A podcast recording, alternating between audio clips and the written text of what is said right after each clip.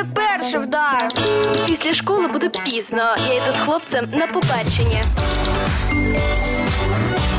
Статус мама. Кожного разу новеньке.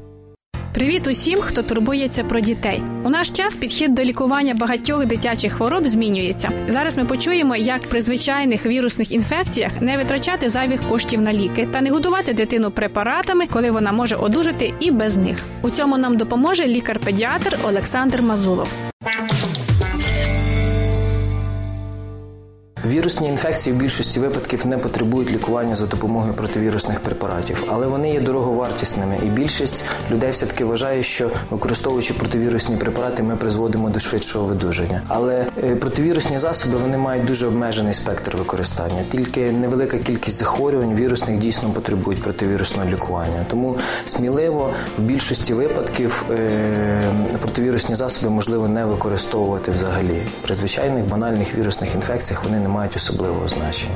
Більшість їх механізму дії заснована на ковтанні, тому що ковтання зменшує больовий синдром. Тому звичайні ковтальні рухи, якісь чи ковтання чогось може замінити просто використання цих препаратів. І використовуючи будь-яку рідину, чи полоскання горла, чи використовуючи звичайні льодяники, ми можемо замінити ці препарати. Деякі препарати для лікування болю в горлі містять протибольові компоненти. Так вони дійсно більш ефективні, але в принципі в більшості випадків можна їх також не використовувати. Ми звикли використовувати якісь додаткові методи обстеження, там, наприклад, гемоглобін подивитися або попросити лікаря, щоб він призначив ще якісь методи обстеження, то лікар може визначити на даний момент часу, чи вони потрібні чи ні.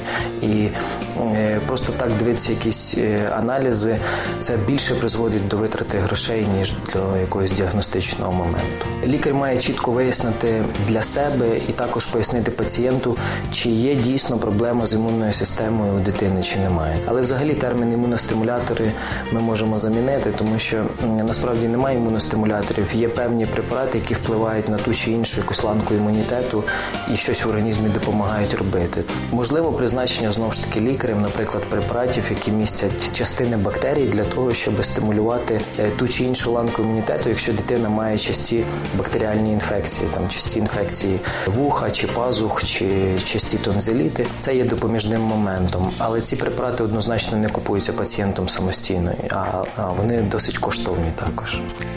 Статус мама.